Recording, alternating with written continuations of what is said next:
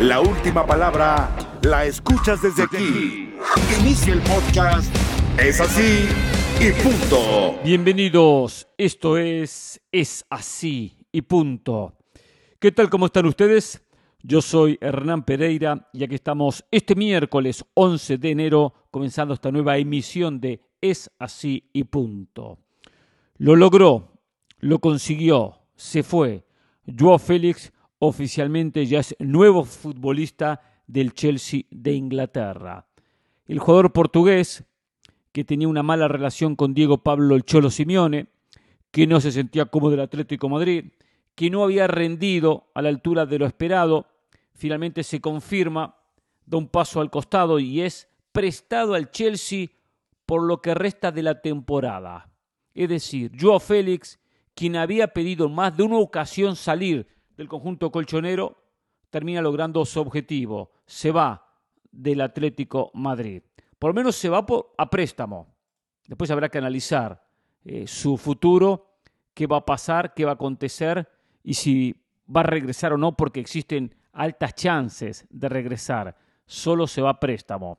Pero antes de entrar en ese tema del préstamo, donde hay un negocio que no es malo para el Atlético Madrid, para el futbolista es ganar la batalla ante Simeone. Hace tiempo que la relación no era la óptima. El jugador de 23 años que pagó el Atlético Madrid 127 millones de euros y salvaba maravillas, nunca llegó a funcionar, a potenciar al Atlético como se esperaba.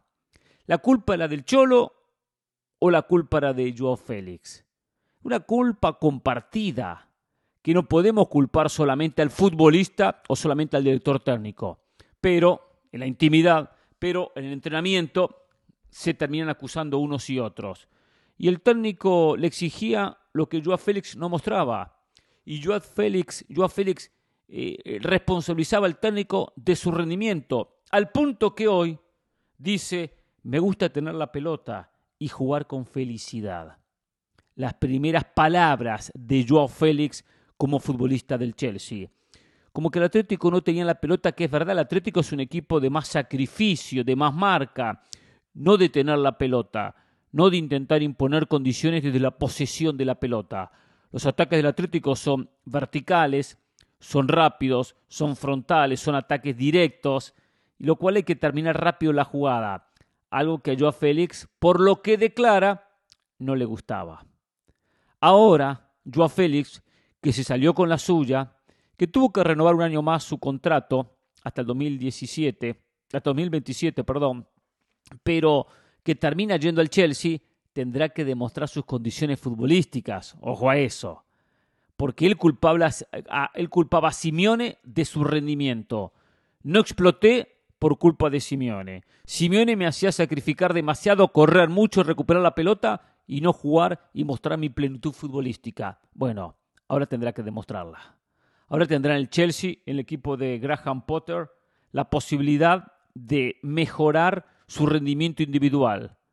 Un Chelsea que anda mal en la Premier, que hoy está hasta fuera de Europa League. Un Chelsea que va a tener en los octavos de final que enfrentar al Borussia Dortmund y es candidato en esa serie, lo cual Joao Félix va a jugar Champions con el Chelsea, va a seguir jugando la Premier y tendrá ahora que demostrar que el Cholo estaba equivocado tendrá que demostrar que el Cholo no le pudo sacar el jugo al futbolista portugués. Por lo tanto, pidió salir y se le abrió la puerta. Ahora demostrar sus condiciones. Ya la pelota está en el campo de Joao Félix. ¿Que tiene condiciones? Tiene condiciones técnicas. Ahora, no puedo culpar solo a Simeone, solo a Simeone del rendimiento de Joao Félix. Acá hay culpa del futbolista quien tiene que buscar crecer como jugador y adaptarse al esquema que fuese. Más allá que Simeone como técnico del Atlético está ya agotando su etapa, la está agotando. No logra levantar este equipo, no lo mejora en la liga, quedó fuera de Champions, no le alcanzó ni para meterse en la Europa League. Por lo tanto, ya Simeone es hora que dé el paso al costado y no está potenciando a los futbolistas, no es de potenciar los planteles, no es de potenciar al jugador especialmente en ataque. Aparte con su idea de juego, por ejemplo el otro día contra el Barcelona, Griezmann y Joao Félix como los delanteros. Joao Félix está acostumbrado a jugar con un delantero en punta, con un 9. Griezmann está acostumbrado a jugar, y especialmente lo vemos en la selección francesa, con dos referencias en el área, como Giroud, como el propio Mbappé. Por lo tanto, eh, el juego, que, le, la posición que lo ubica Simeone, no es la más cómoda ni para uno ni para el otro. Y Joao Félix nunca se sintió cómodo. Por eso que hay mucha responsabilidad también en Simeone, aunque no podemos quitarle la que tiene el propio futbolista. Esto es compartido, ¿eh? Esto no es solamente de uno. Ahora demostrar cada uno. Primero el Atlético, que pueda levantar, aunque no tenga al propio Joao Félix. Que Simeone demuestre que puede mejorar este equipo. Porque Simeone, si no mejora este equipo, Simeone se va. Ya hay un desgaste, ya hay malos resultados, ya hay eh, un aroma eh, alrededor del metropolitano que hay que empezar a cambiar los aires, que está agotado, que ya dio todo lo que tuvo que dar y todo lo que pudo dar el Cholo Simeone. Por lo tanto, seguramente estamos transitando en la última temporada.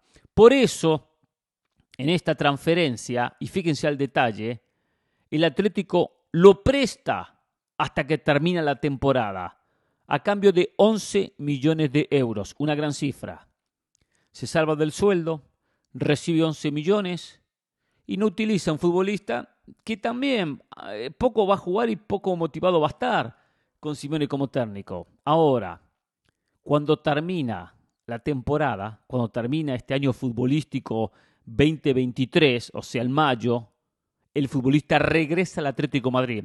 No tiene el Chelsea opción de compra. No la tiene. Lo cual Chelsea no terminó de entender el negocio que hizo. Está bien, se refuerza para Champions. Tiene un futbolista por seis meses, pero tiene que volver al conjunto colchonero. Si lo quiere comprar, el Chelsea no lo puede comprar. No lo puede comprar. A no ser que su rendimiento sea óptimo, a no ser que Simeone siga, a no ser que se dé algún factor, que es lo que apuesta el Chelsea para quedarse con el jugador.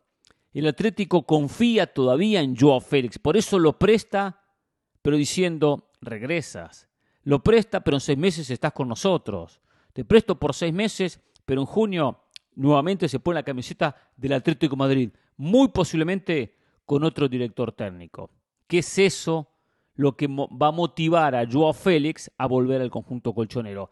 Por eso toda la sensación de esta historia es que el propio Joao Félix va a terminar jugando en el Atlético con otro director técnico. Lo convencieron que, que acepte el salir a préstamo total en seis meses. Con Luis Enrique, que es una posibilidad, ¿por qué no? Marcelo Gallardo, que es una posibilidad, ¿por qué no? Va a volver al fútbol español.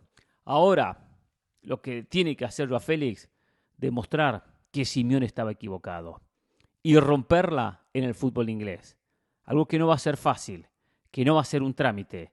Tendrá que mostrar todas sus condiciones que aparte jugará en contra, porque tendrá que adaptarse a un diferente idioma, a diferentes compañeros, a diferente idea de juego, a una liga diferente y muy exigente. Si lo demuestra, si es figura, después podremos colocarlo en el grupo de los futbolistas prestigiosos, diferentes, de las grandes generaciones. Hasta ahora prometió mucho y no cumplió. Habrá que ver con el tiempo si fue culpa de Simeone o culpa del futbolista. Lo que no tengo dudas que la culpa en este caso es compartida. Simeone tuvo su parte, pero también el propio Joao Félix. Es así y punto. Llegó la hora donde la autoridad habla. Es así y punto.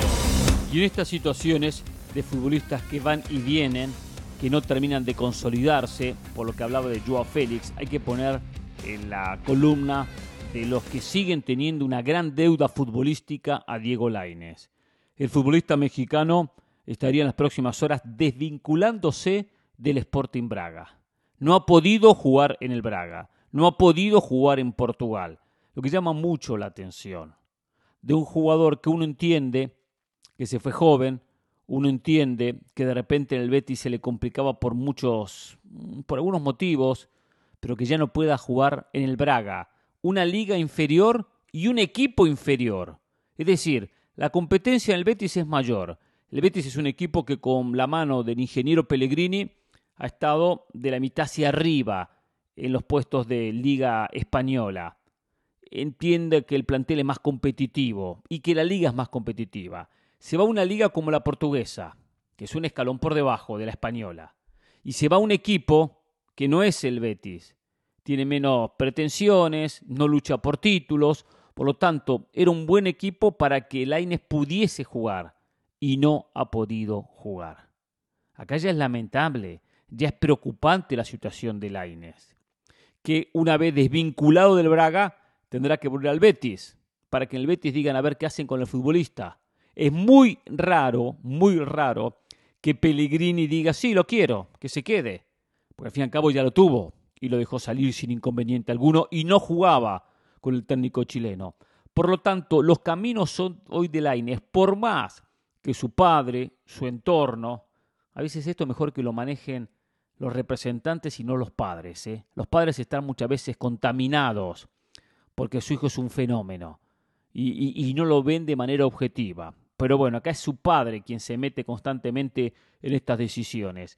Laines tendría hoy que regresar a México, ya no buscar espacio en Europa por lo menos dar un paso hacia atrás, para tomar impulso, para tener continuidad, para jugar, para romperla en la Liga MX o buscar romperla en la Liga MX, para después sí volver a Europa. Tiene 22, puede jugar perfectamente dos años, quedarse con 24 y a los 24, 25 buscar una revancha en Europa. Pero hoy jugar en Europa, seguir en Europa, seguir golpeando puertas para Laines ya no es positivo. Porque al equipo que vaya va pidiendo una limosna, pidiendo un favor, pidiendo que le abran la puerta. ¿Qué equipo lo va a buscar cuando hace años que no juega? No ha jugado en el Betis, no ha jugado en el Braga. Esto es el trabajo del padre, los representantes que van y le dicen, tengo un futbolista, acá está el video con estas condiciones, que no jugó en el Braga por X motivo, que no jugó en el, Betis por X motivo, deben una oportunidad y le dan una oportunidad. algunos se la da, pero se la da siempre mirándolo de reojo, no porque acaba de, de romperla en el Mundial, porque acaba de jugar una, una liga eh, portuguesa espectacular y llama la atención. Es mostrar un posible prospecto, un posible futbolista que puede mostrar algo diferente. Entonces hay que ir a vender al jugador. Lo mejor es, en este caso, asegurar continuidad, asegurar fútbol. ¿Cómo se mejora en la vida jugando al fútbol? Simplemente practicándolo, jugándolo. Y Laines nunca fue, ni en el América, el titular indiscutido.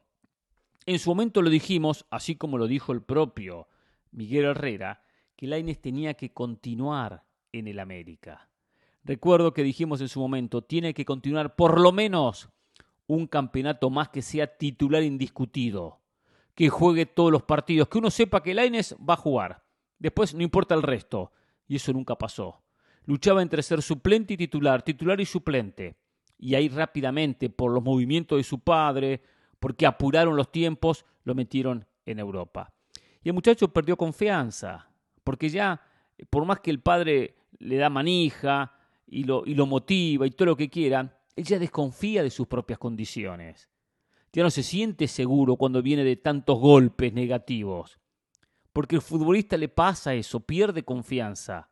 Y la perdió la Inés en Portugal y en España. Lo de Portugal es muy grave, que en pocos meses no haya podido jugar tampoco en el Braga. Lo mejor que le puede pasar a la es volver a la Liga MX, donde cualquier equipo lo va a recibir con los brazos abiertos y va a jugar que sea titular, que sea figura de la Liga MX. Demore seis meses, demore un año, demore dos, lo que sea. Y después sí que busque su revancha en Europa. Es una de las cartas de triunfo del proceso de México hacia el 2026. Pero sin duda, para que llegue en buenas condiciones, tendrá que jugar, aunque sea en la Liga MX. Es así y punto. Acá nadie convierte a la gente en borrego, la gente escribe o no escribe y acá opinamos de lo que pasó en la cancha de este hermoso deporte que es fútbol. Es así y punto. Periodismo sin censura. Polémica que te atrapa. Si a usted no le gusta los comentarios, no escuche, está en su libertad de escuchar otra cosa, música, lo que quiera, ¿no? Escucha el podcast en Apple Podcast, Spotify y TuneIn. Es así y punto. Nunca fui partidario de casarme con las estadísticas. Eh, siempre digo que las estadísticas pueden marcar cierta realidad y a veces hay que utilizarlas porque marcan una tendencia, marcan algo. Pero uno puede simplemente agarrarlas y decir, no, las estadísticas marcan esto y por esto y por eso esto es la realidad del fútbol o la verdad del fútbol.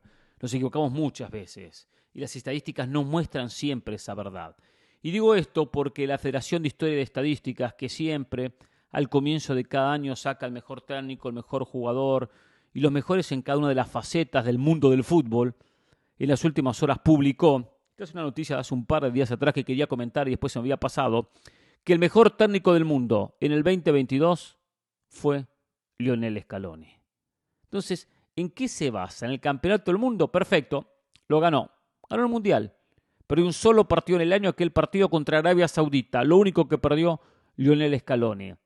Y yo no le quito nada a Scaloni, que lo que hizo fue estupendo. ¿eh? Ojo, ¿eh? no vengo a criticar a Scaloni. No vengo a criticarlo porque Scaloni hizo una, eh, un mundial estupendo. Muy bueno. Y llevó a Argentina a un campeonato del mundo después de 36 años. Pero ¿eso lo lleva a ubicarlo como el mejor técnico del mundo? Claro que no. Por supuesto que no. Seamos realistas. No puedo engañarme con eso. No puedo decir si Scaloni es el mejor técnico del mundo porque fue campeón del mundo. No es tan simple el fútbol. No está, esto no es 2 más 2 es 4. Pero la Federación de Historia de Estadísticas que se me cayó, ¿eh? la verdad, nunca la tuve muy arriba. Es un organismo que está avalado por FIFA, independiente de FIFA, tuvo el respaldo, saca sus estadísticas, sus números. Y esos números, esas estadísticas, lo ubicaron a Scaloni como el mejor. ¿Por qué? Porque ganó muchos partidos, más partidos que el resto. Porque no perdió partidos. Encima partidos importantes como los partidos de Copa del Mundo. Pero no podemos agarrarnos solamente de un mundial para ya decir es el mejor del mundo, porque el número lo marca. Lo cual esto habla a las claras que la Federación de Historia y Estadísticas lo que hace no sirve para nada. Muchachos, no sirve para nada. Y vuelvo a lo mismo, ¿eh? No tengo nada en contra de Scaloni, ¿eh? Nada. Ojalá que con el tiempo se convierta en el mejor técnico del mundo.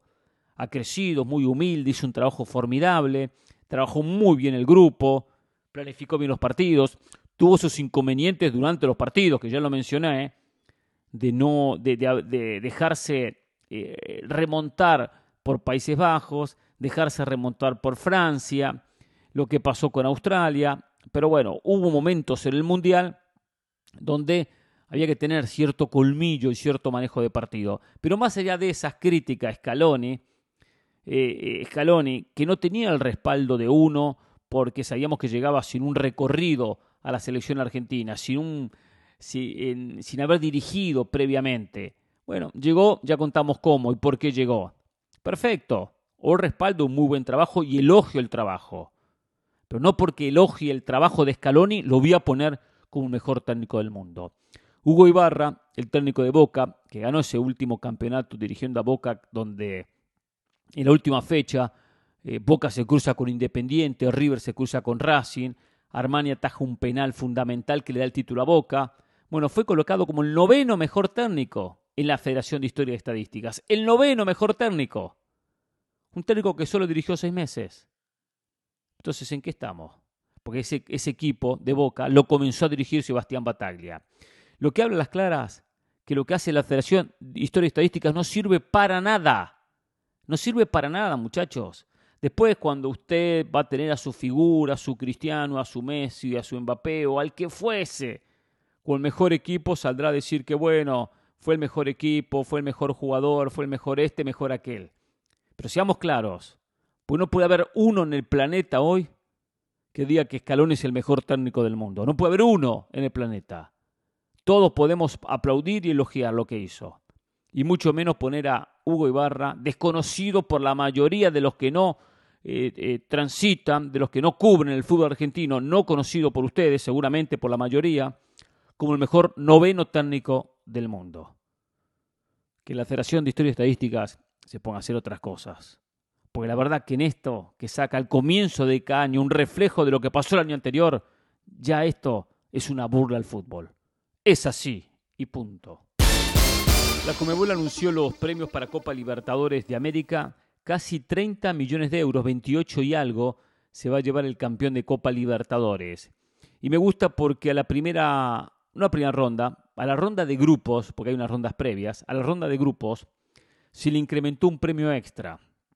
Por disputar la ronda de grupos, lo que es el todos contra todos, cada equipo se lleva 3 millones de dólares. Pero por cada victoria, 300 mil eh, dólares extras. Es decir, si ganan los 6 partidos de la ronda de grupos, 6 por 3, 18 se llevan 1.800.000 dólares extras. Lo cual, a los 3 millones hablan de 4.800.000, casi 5 millones de dólares por jugar la ronda de grupos. Muy bueno para el fútbol de Conmebol. Muy bueno para Copa Libertadores. Esto es una, una forma de premiar que utiliza la UEFA en la Champions, donde hay premios según la instancia donde llega cada equipo, pero hay un premio extra por victoria y hasta una cifra menor por empate. Entonces, no solamente uno tiene un premio por llegar a tal ronda, sino ese premio se va incrementando por triunfos conseguidos. Lo cual es un premio a lo deportivo, es un premio a, la cantidad de partidos ganados, especialmente en esa ronda de grupos. En las otras instancias no, ya está establecido. Quien llega a octavos se lleva tanto dinero, quien llega a cuartos tanto dinero, quien llega a semifinal tanto dinero. El campeón, como decía, 28 millones y algo de dólares. Es una cifra espectacular para el fútbol sudamericano. Es una cifra formidable que hoy por hoy, hoy por hoy, esto le sirve muy bien al campeón y a los equipos que participan. Porque si participo de Copa Libertadores y gano dos partidos y no clasifico de ronda, me llevo 3.600.000 dólares. Para las arcas de muchos modestos equipos sudamericanos que juegan a Libertadores, le viene muy pero muy bien. Hoy en CONCACAF se pagan premios muy inferiores, muy inferiores a lo que se termina pagando en Copa Libertadores de América, que año tras año van en aumento y van creciendo. Han hecho los dirigentes de Comebol durante muchos años las cosas mal, pero hay que decir que en este tema de premios, la verdad, que han hecho las cosas correctamente porque se ha ido mejorando el campeonato, porque ha ido creciendo, porque se aumentan los premios, porque hay una motivación en lo deportivo que va de la mano de una motivación en lo económico y eso en cualquier torneo es bueno. Ojalá que pronto lo podamos ver reflejado también en la propia CONCACAF Champions League, que el campeón se lleva un millón y medio de dólares. O sea, por jugar la primera ronda de Copa Libertadores la ronda de grupos se gana mucho más que por salir campeón de CONCACAF pese a que CONCACAF es un organismo que pertenece a un área donde tienen en Estados Unidos al país donde más dinero se recauda. Porque si hay un país donde se recauda dinero es en Estados Unidos, y especialmente se facturan dólares. Por tanto, los premios de los torneos que se juegan en Estados Unidos tendrían que ser superiores. Muy, pero muy superiores. ¿En qué se gasta el dinero con CACAF?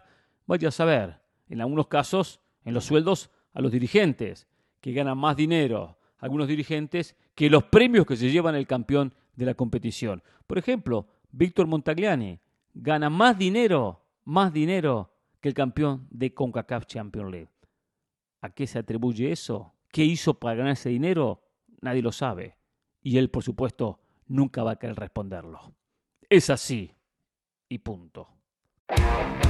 Llegó la hora donde la autoridad habla. Es así y punto. Llegó el momento de los mensajes en Es así y punto. La gente que se comunica en la cuenta de Instagram, Pereira ESPN.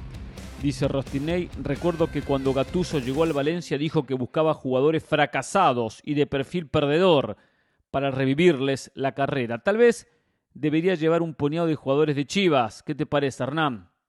He leído rumores que River busca el regreso de Borré y Funes Mori.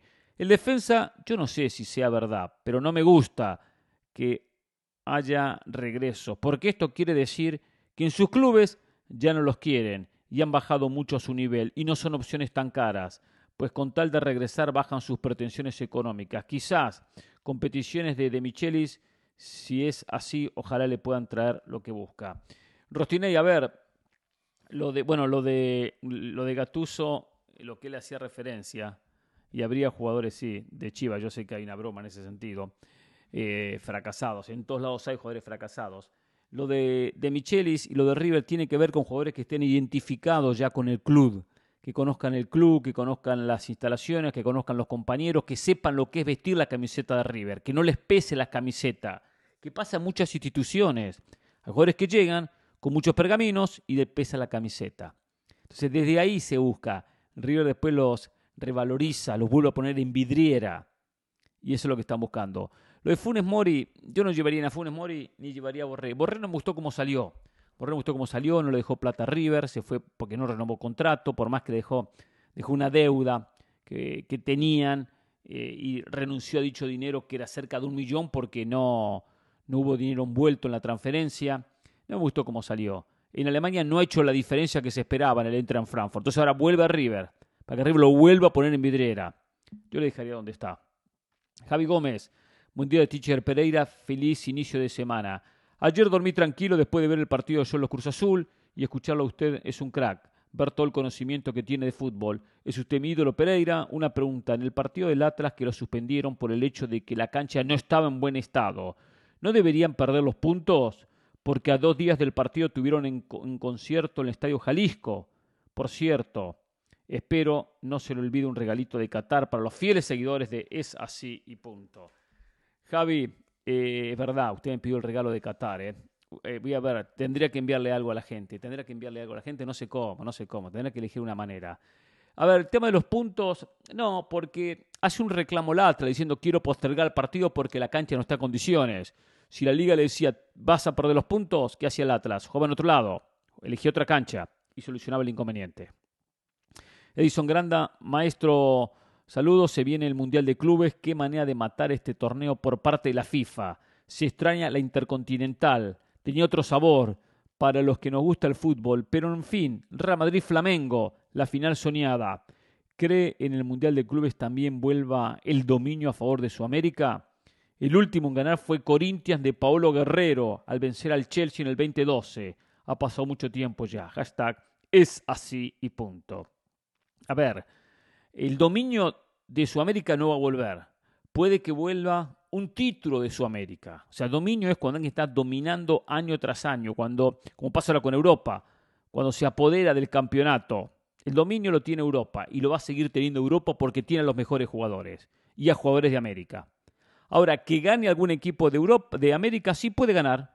Flamengo puede ganarle a un Real Madrid durísimo, dificilísimo, puede ganarle. Es un partido aunque Flamengo no sea favorito porque no lo va a ser, el favorito es Real Madrid, puede hacerle partido y podría quitarle. Pero el que gane va a ganar alguno esporádico.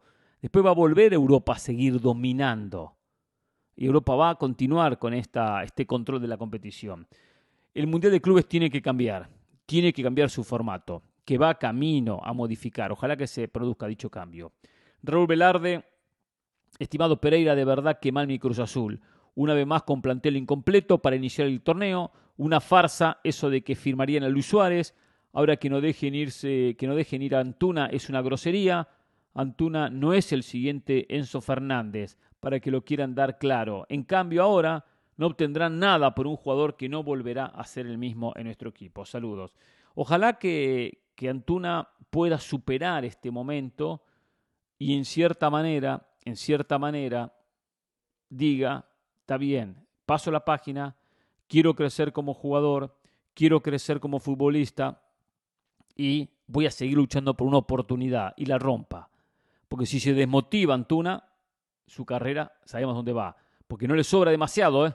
En el futbolístico no le sobra demasiado.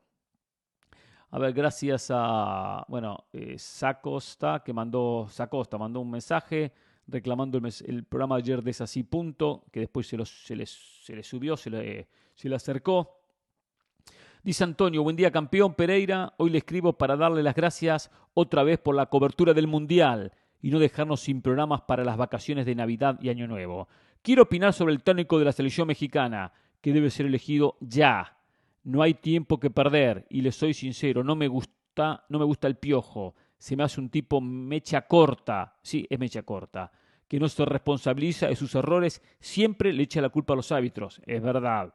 Cuando pierde, le gusta ser el centro de atención y no le gusta que lo critiquen. Además, ya tuvo su oportunidad y no hizo nada. nada diferente. Es más, en la etapa final, antes de ser despedido, México no jugaba bien. Que no se les olvide. Otro técnico, el Tuca, no quiere el trabajo. Y el Vasco ya tuvo dos oportunidades.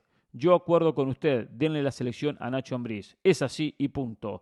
Vamos por el puesto número uno en podcast este año. Gracias, Antonio. Abrazo. Cuando analizo las opciones, la verdad que uno se pone a pensar, y, es cierto ¿eh? lo que dice Antonio. O sea, Nacho Ambriz es un técnico que merece una oportunidad, un técnico trabajador. Es verdad que perdió eh, la final. Ahora, Miguel Herrera tiene personalidad, pero también eso de echarle la culpa siempre al árbitro, de buscar excusas externas, de que la culpa nunca la tiene él. Cuando uno nunca tiene la culpa, uno nunca crece en la vida, ¿eh? uno nunca crece. Cuando no hay, autocrítica, cuando uno no, no, no critica eh, eh, a sí mismo lo que está haciendo. No, la culpa la tiene el otro. No, la culpa la tiene aquel. No, la culpa la tienen los árbitros. No, la culpa la tiene. Terminemos, terminemos. Se fue de Tigre diciendo, no, era un plantel eh, veterano, era un plantel que necesitaba recambio. ¿Por qué no lo dijo? ¿Por qué no lo dijo antes del campeonato? Eso es lo que tendría que modificar Miguel Herrera. Tiene capacidad como técnico. Ahora, del grupo que uno menciona, la verdad que si me voy con Nacho Ambriz, más convencido estoy con el correr del tiempo. ¿No le van a dar la oportunidad? Seguramente no.